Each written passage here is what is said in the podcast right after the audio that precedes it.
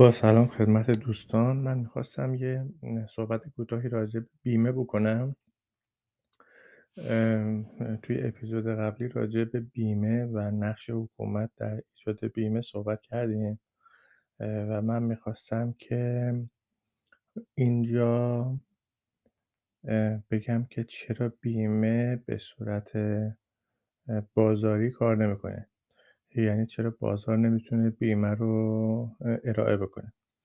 دلیل اینکه بازار نمی‌تونه بیمه ارائه بکنه اینه که بازار دنبال منافع کوتاه مدت هست یا دیگه میان مدت هست و بیمه یه چیزی هست که به صورت بلند مدت مشخص میشه که چقدر ریسک وجود داره. وقتی که شما بیمه می‌خواید درست بکنید مثلا میگید که هزینه تصادف هزار تومنه و ریسک تصادف یک در هزاره. بنابراین ما توی این قلک توی قلک بیمه اگه یک تومن نگه داریم به صورت میانگین این باید کفایت بکنه. حالا ممکنه که توی بازار خب سرمایه گذار یه مقدار هم سود برای خودش در نظر می‌گیره. حالا مثلا ممکنه 20 درصد باشه. و به جای یک تومن یک تومن دو ریال هر فردی رو چارج می‌کنه. از هر فردی پول می‌گیره. یک تومنشو که توی قلک نگه میداره برای اتفاقاتی که میفته خدای نکرده. اون دو, تا دو ریال هم سودش میشه بین سهام بین سهامدارا تقسیم میشه. منتها مشکل اینه که بعضی سالها هست که ریسک کاهش پیدا می‌کنه و بعضی سالها هست که ریسک افزایش پیدا می‌کنه. سالهایی که ریسک کاهش پیدا می‌کنه خب مقداری که از قلک خرج میشه کمتر خواهد بود و سرمایه گذار ممکنه که خودش بخواد این پول رو برداره خرج بکنه و به این راحتی هم نمیشه بهش بگی که خرج نکن. ولی خب شاید بشه بهش بگی که خرج نکن نگه داشت. ولی از اون مهمتر یه وقتایی هست که حوادث غیر مترقبه پیش میاد و همه پول قلک رو طلب می‌کنه. و این ممکنه که توی اون اکسپکتیشن که تو میانگین بلند مدت شما وجود داشته باشه. یعنی از نظر بلند مدت شما اون سالهای خوب و سالهای بد همدیگه رو خونسا بکنن. ولی مسئله اینه که اگر یک سال دو سال پنج سال ده سال سالهای خوب داشتید و یک سال سال خیلی بد داشتید مثل اتفاقی که توی بازار مالی آمریکا افتاد اون وقت قلک خالی میشه. وقتی که قلک خالی شد همه اون سیستمایی که وابسته به قلک هست از بین میره.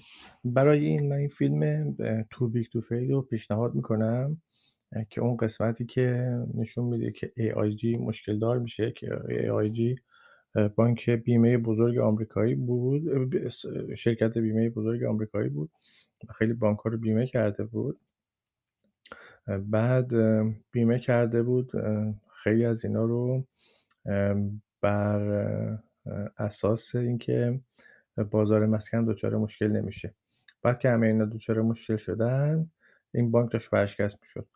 این بیمه داشت ورشکست می‌شد. این بیمه هم که ورشکست می‌شد همه اون بانک هایی که اومده بودن خودشون رو بر این بیمه کرده بودن دچار مشکل می‌شدن. ممکن بود خیلیشون ورشکست بشن.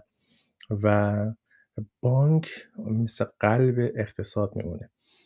بانک ما نمی‌تونیم که بذاریم که از کار بیفته. بخاطر اینکه وقتی که بانک از کار افتاد جریان پول متوقف میشه. جریان پول هم توی اقتصاد همونطور که قبلا صحبت کردیم مثل جریان خون میمونه و مثل حمله قلبی و مرگ اقتصاده. و بنابراین تنها کاری که میشه کرد اینه که ما مطمئن بشیم که این اقتصاد کار می‌کنه این قلبش کار می‌کنه. حالا ممکنه که به اون سرعت قبلی مثلا خون رو پمپ نکنه ولی خب ما می‌خواهیم که کار بکنه بنابراین تو فیلم هم که نگاه بکنید وقتی که صحبت از بیمه شد مشکل بیمه دیگه همه به نتیجه که راهی نداره بعد دولت دخالت بکنه. باید دولت دخالت مستقیم بکنه و مشکلات رو حل کنه خلاصه اینکه طولانی شد. اینی که بیمه توی بازار قابل عرضه نیست.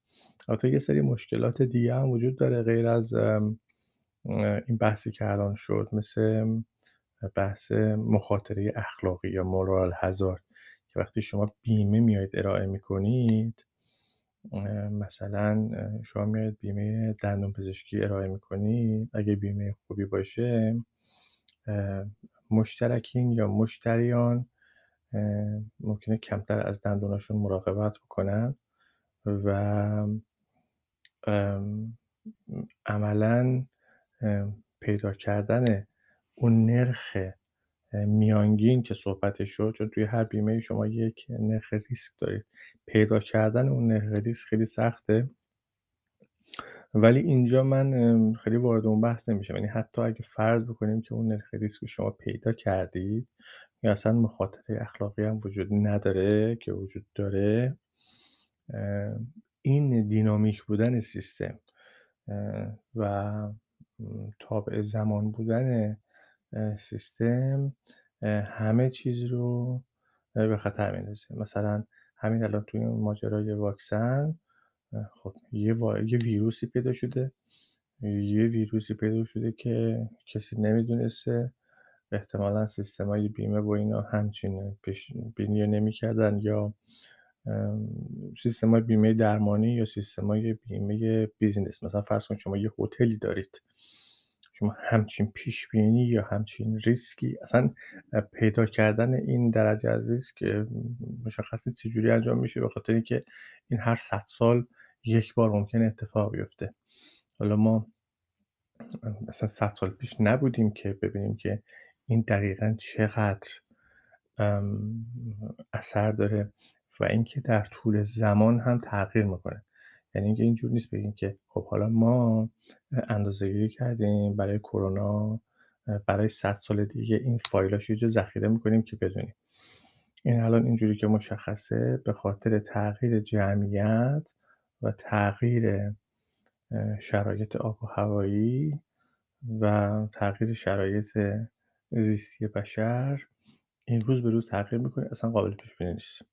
تا اینکه ما به یه استدی استیت یا حالت پایدار نهایی که حالا می‌خوایم اسمش جامعه آرمانی به یا هرچی بذاریم تا به اونجا نرسیدیم این قابل پیش بینی نیست و ما مجبوریم که اینو به صورت مرکزی مدیریت بکنیم.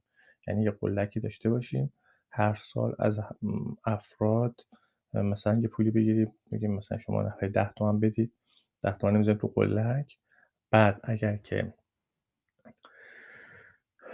مثلا فرض کن ده نفر داریم ده نفر ده تومن هر کدوم گذاشتن 100 تومن توی قلک داریم. حالا یکی خونهش آتیش گرفته و خرج خونهش 110 تومن هست.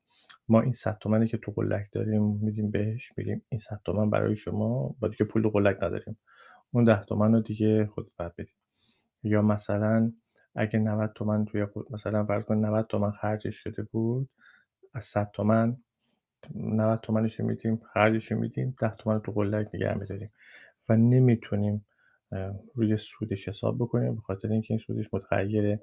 در کوتاه مدت بسیار متغیره و خلاصه نرخ ریسک شما نمی‌تونیم محاسبه بکنیم. خیلی ممنون از توجه شما